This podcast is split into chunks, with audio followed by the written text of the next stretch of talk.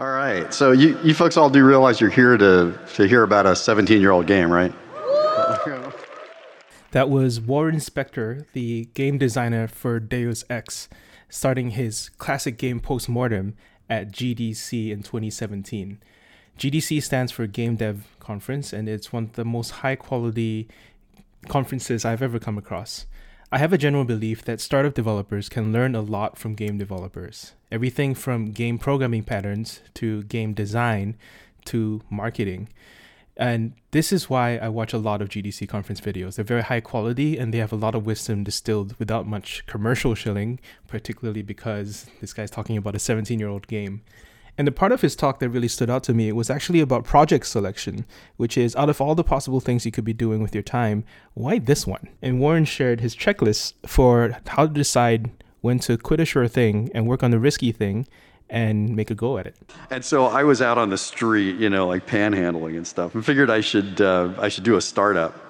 Um, I blew the dust off that old troubleshooter proposal, and uh, amazingly enough, convinced uh, a company I won't name to let me make a role-playing game set in the universe of one of the most successful RTS uh, lines around, and I won't tell you what that was either. Um, and I was about to sign the contract when John Romero called me up and said, Don't sign that contract. Join me at Ion Storm and make the game of your dreams. No creative interference, biggest budget you've ever had, biggest marketing budget you've ever had. And I mean, who says no to that, right? Um, so I put that contract aside, and uh, Ion Storm Austin was born. Okay, and this is when Deus Ex really got started. Um, but hold on okay? I, I had this idea for a game, the game of my dreams. But before I start on any project, this I've done this for every single project I've ever worked on, and I encourage all of you to do something like this before you start on your own projects. Uh, I asked myself a series of questions that I call the six plus two plus one. Now, why I don't call it the nine, I don't know, but um, it's the six plus two plus one. And if the answers to these questions are no or I don't know, I don't make the game I have to have yes answers. So here are those, here are those questions. Uh, and this is not genius stuff. It's just something I do. And I didn't even used to tell my teams about it, which was really dumb. But anyway, I'm going to tell you about it. Uh, what's the core idea? Can you describe the game in one, two, or three sentences? It's kind of like the elevator pitch, right? Uh, for Deus Ex, the real world role playing game where players tell their own stories. That was, that was the one sentence pitch.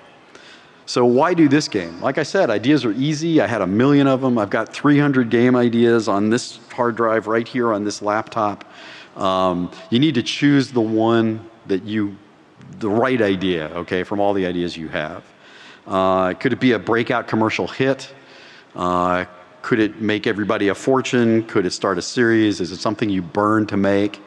Uh, with Deus Ex, I had no choice. Okay, I, I, I had to make that game, or my entire life was going to be a failure.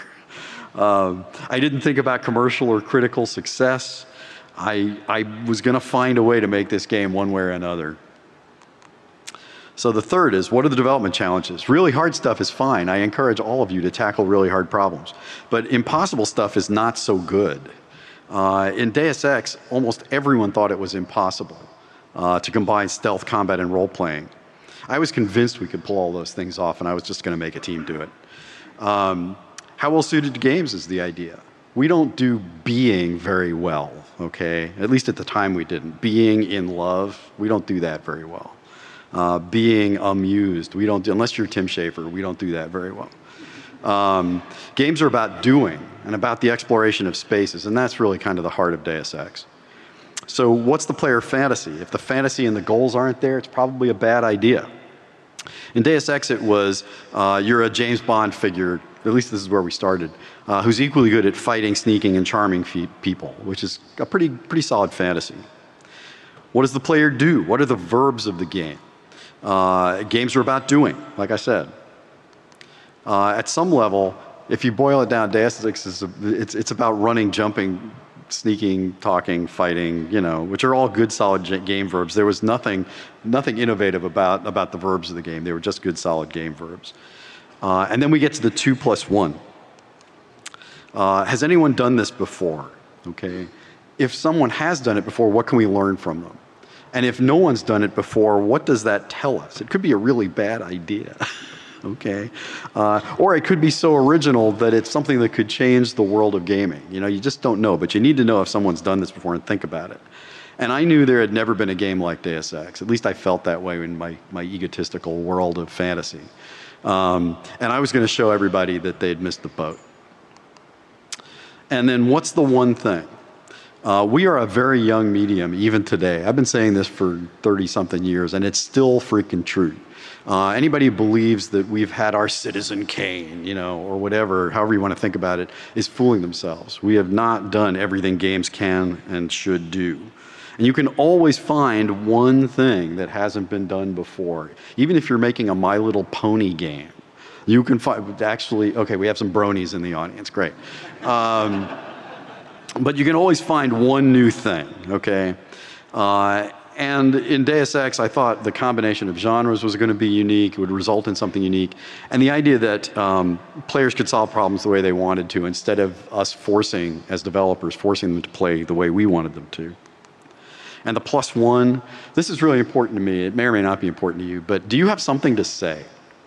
Uh, there has to be something more, in my opinion, in a game than what's happening just on the surface level of action. Okay, uh, if you don't have something to say, a theme or an issue you want players to explore, uh, you are kind of wasting players' time, and you are wasting your time.